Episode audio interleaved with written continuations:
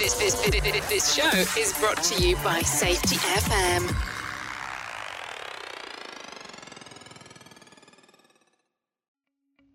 Welcome to Unapologetically Bold I'm Not Sorry For.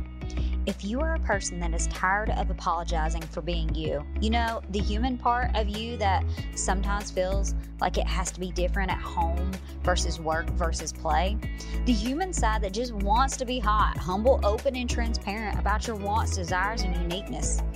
If you answered yes, this is for you. Join me, Emily Elrod, as I dive into conversations with amazing guests about what they are not sorry for in creative and loving ways. Let's get started. Hello, everybody. Welcome back to another Unapologetically Bold I'm Not Sorry For. And I am so blessed. Like, y'all don't understand how excited I am to have this conversation with the amazing Caroline. And so, for the people that don't know anything about you, tell tell them who is Caroline. I'm Caroline Boudreaux. I'm from South Louisiana, and I um, I'm the founder of the Miracle Foundation. Um, one day, my friend and I were uh, at happy hour, and we just decided, you know, like I thought we were going to be happy when we were rich. I thought things were supposed to get so much better. I mean, like, what what are we doing? Just like our, our life wasn't where we wanted it to be. So we decided that night that we were going to quit our jobs and take a trip around the world for a year and chase summer. So yeah, we went back to her house, spread this world map on the floor, and started picking the countries we wanted to see. And she really wanted to go to India because she wanted to meet a child that she had been sponsoring there. And I just said, Chris, oh my gosh, that what a scam. I mean, there's no way that kid is real, you know, really making fun of her. But she that she wanted to go to India and meet this little boy. So we planned it in the trip and, and we um, started our trip in January started working our way. We worked our way up Africa, went to India in May, and met that little boy that she'd been sponsoring in good faith. He was real. We couldn't believe it. And we started doing volunteer work in this village, 119 degrees, hot as it could be. And we'd go to this village every day. And then one day, um, it was Mother's Day in the United States 21 years ago, May the 14th, changed everything for me, changed my entire life. I got up in the morning, I called my mom, went and worked in the village all day with people that I thought were the poorest of the poor, and um, then um, went to a local's house for dinner and walked into um, walked into his orphanage and came face to face with 110 filthy, bald, hungry looking, empty looking children. I was totally unprepared. And we had a beautiful uh, prayer service with them. We had dinner with them. They served us chicken. They served the children rice, no beans, no protein. That's why they were bald. and then after dinner, this little baby girl came and put her head on my knee. This little, like this one year old baby girl, precious. She puts her head on my knee, and you know, you pick them up and you just, they just push their little bodies into you. And um, I rocked her to sleep. I went to put her in her room, and I, I walk into her room, and I found these these 30 wooden beds, like these like these picnic tables.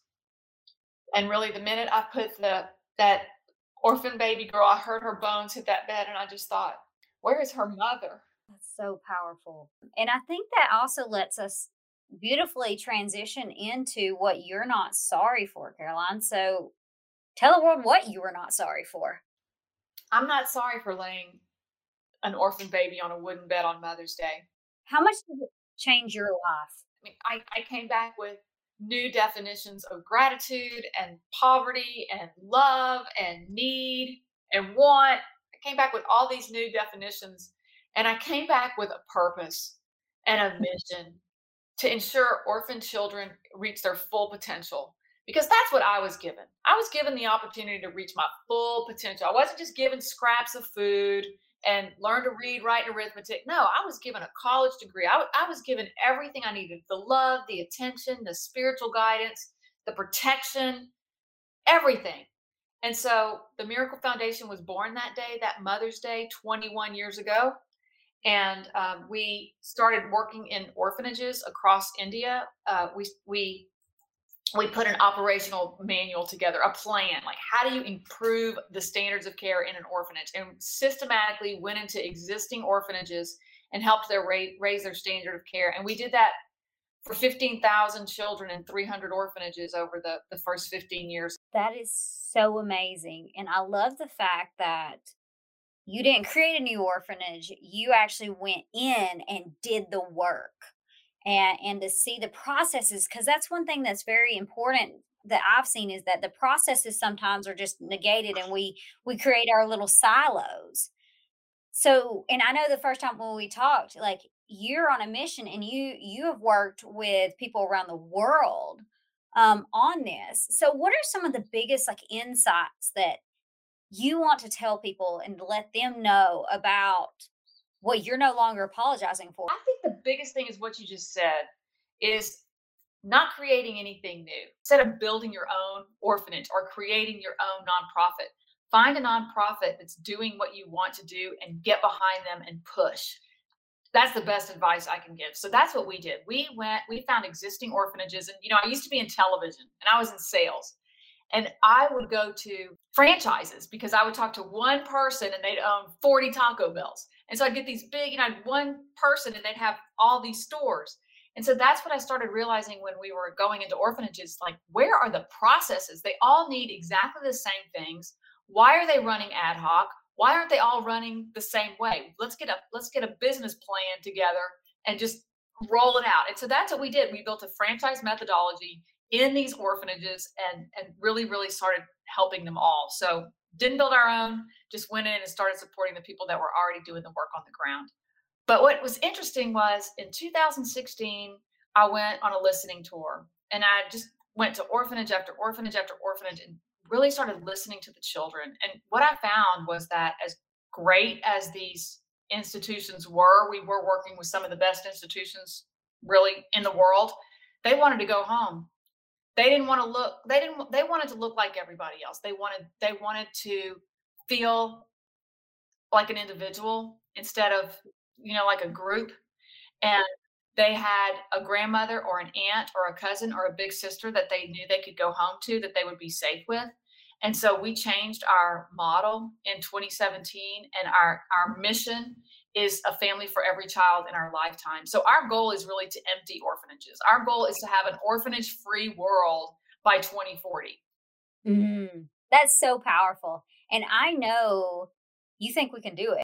Oh, there, there's no doubt we can do it. This is actually a solvable problem, and, and it's a it's an upstream problem. We're going to solve so many problems down the line if we can get to the children when they're children.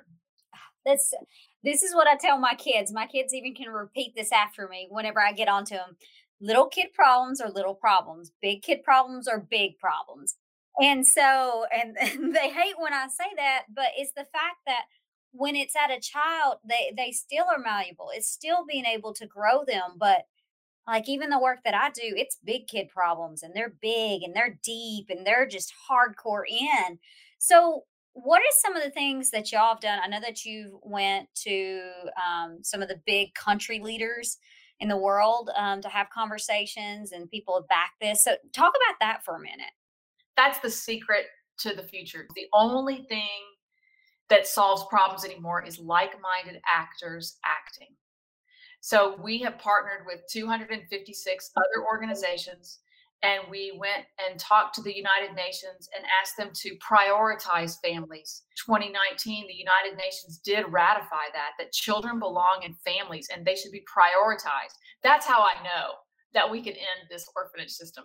Mm, that's so powerful. And so, what are you seeing with people coming back? Because the one argument I may hear on the other side is like, what if their families aren't ready to even receive them?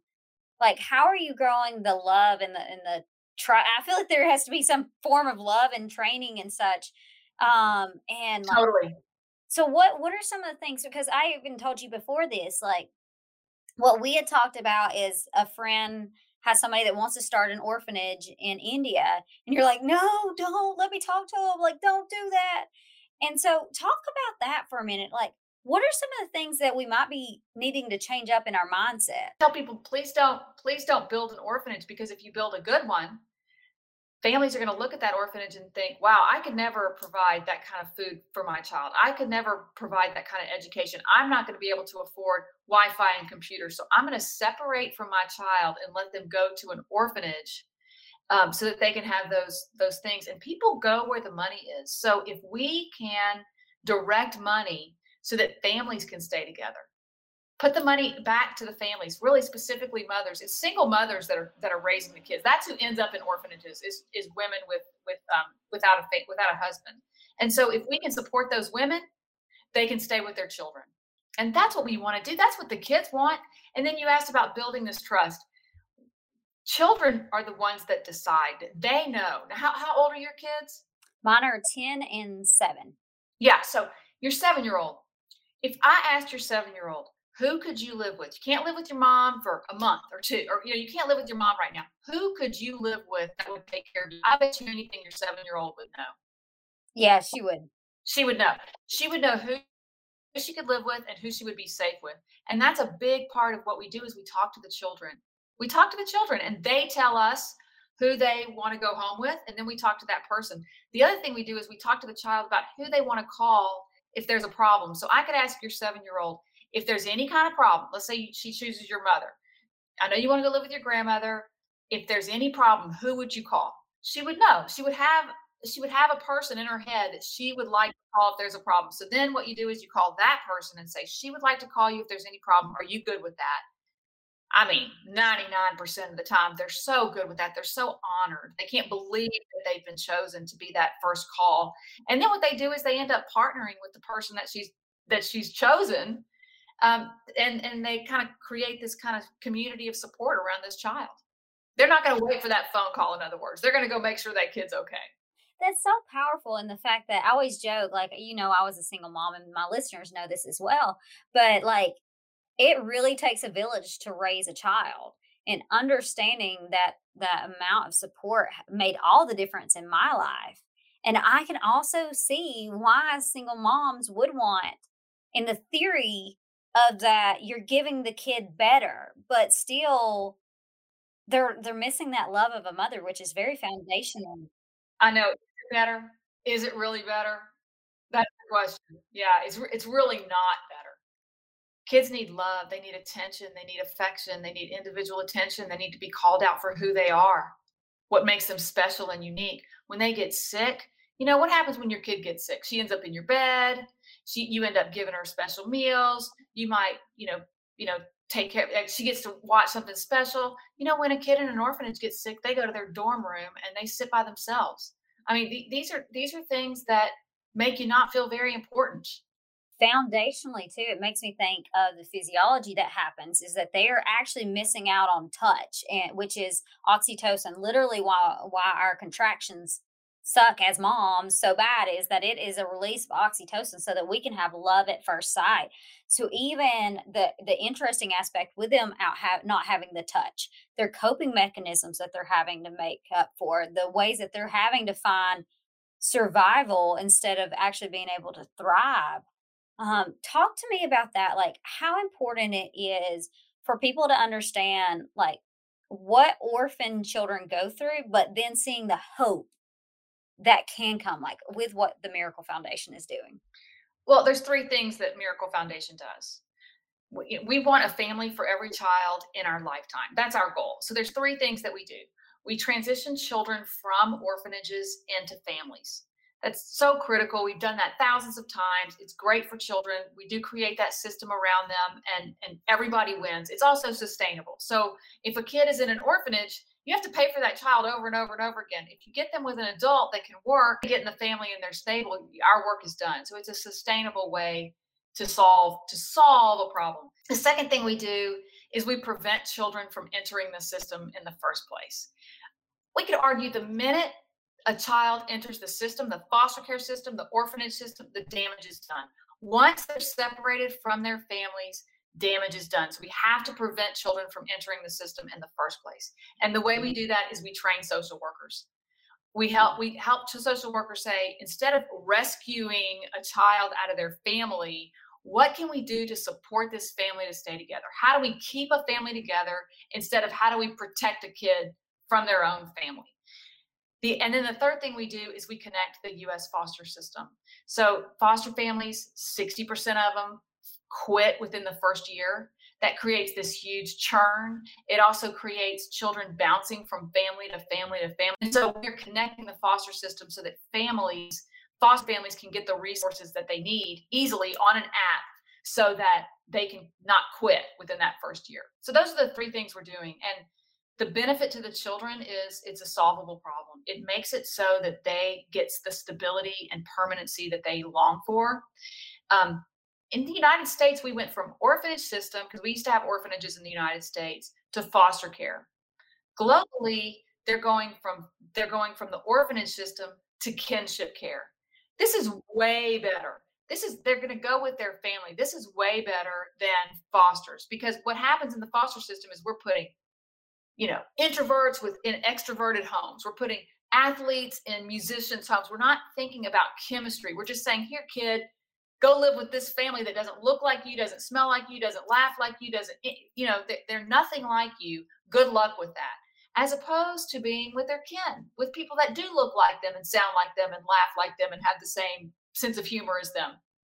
And so, so the kinship kinship care is the name of the game. I've never heard of that, but I could see that, and it makes me think of um, one of my friends was in foster care and went from home to home and to home and he had to go through a lot of mental counseling because he said that they were great for him but it was he was a white male that went to live with an all black family and it was just how awkward he felt because he was the only white person around and it just was he didn't he tried but he it was just this difference and then he got pulled back because his family member finally got um, access to him and was allowed to take him and so how that has happened. Like, and he loved and he was very grateful for the opportunity that he was given, but he was also pulled to live hundreds of miles away from his all of his family and he's just a child so he doesn't know what's happening he doesn't know his mother's sick he doesn't know he just knows that he can't see her anymore now he's going with these people that don't look or act or eh, like you said um, so I can actually, in my experience or the small experiences that I have, but that is something too that me and even my husband have talked about about fostering. Like that would be so hard. Like, uh, because in the people that I, I've talked to that foster, I'm like, you got this like unique gift from God that I wish I had, but I could see I, I I'm easily somebody's godparent. I'm actually a few people's god godparent. So, eh, but that's a different, you know, like it shouldn't be in theory, but it still is. So, talk about that. How that how it plays different. Like I can see it, but just talking about it a little bit more. Well, like I said, you know, there's a lot of chemistry that goes on. You know, when when when your friend lived with the family, you know, it wasn't just him that felt awkward. I mean, he everywhere he went, he people knew by looking at him that he didn't belong there. So the whole wide world knows that they don't belong there. So it makes them feel different. It makes them feel awkward. And it's just it's just too much for a child. The separation in the first place is the damage. And then the average foster kid in the United States bounces seven times. Seven times. I mean, this is after they leave their family of origin.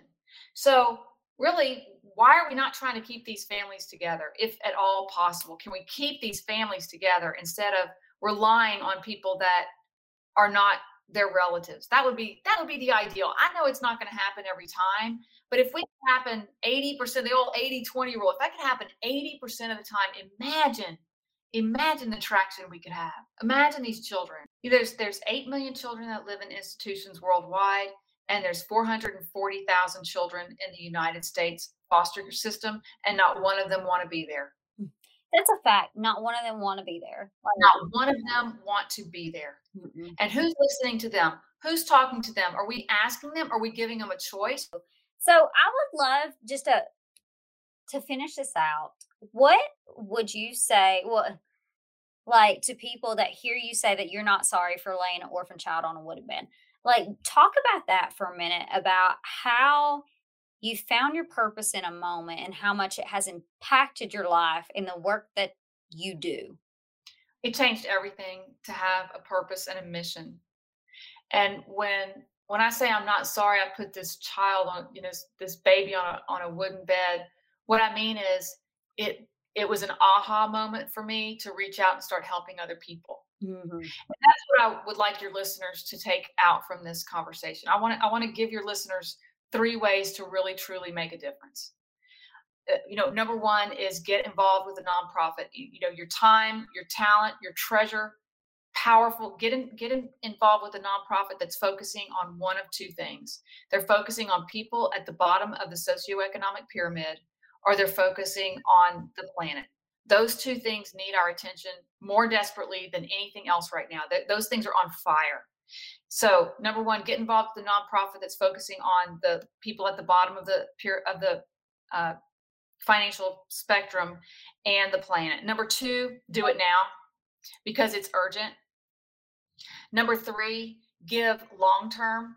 Give long term. You know, make a commitment, make a big commitment, and just stick with it. These things take time. It takes forever to fill up a lake. You know, we, we these people they want.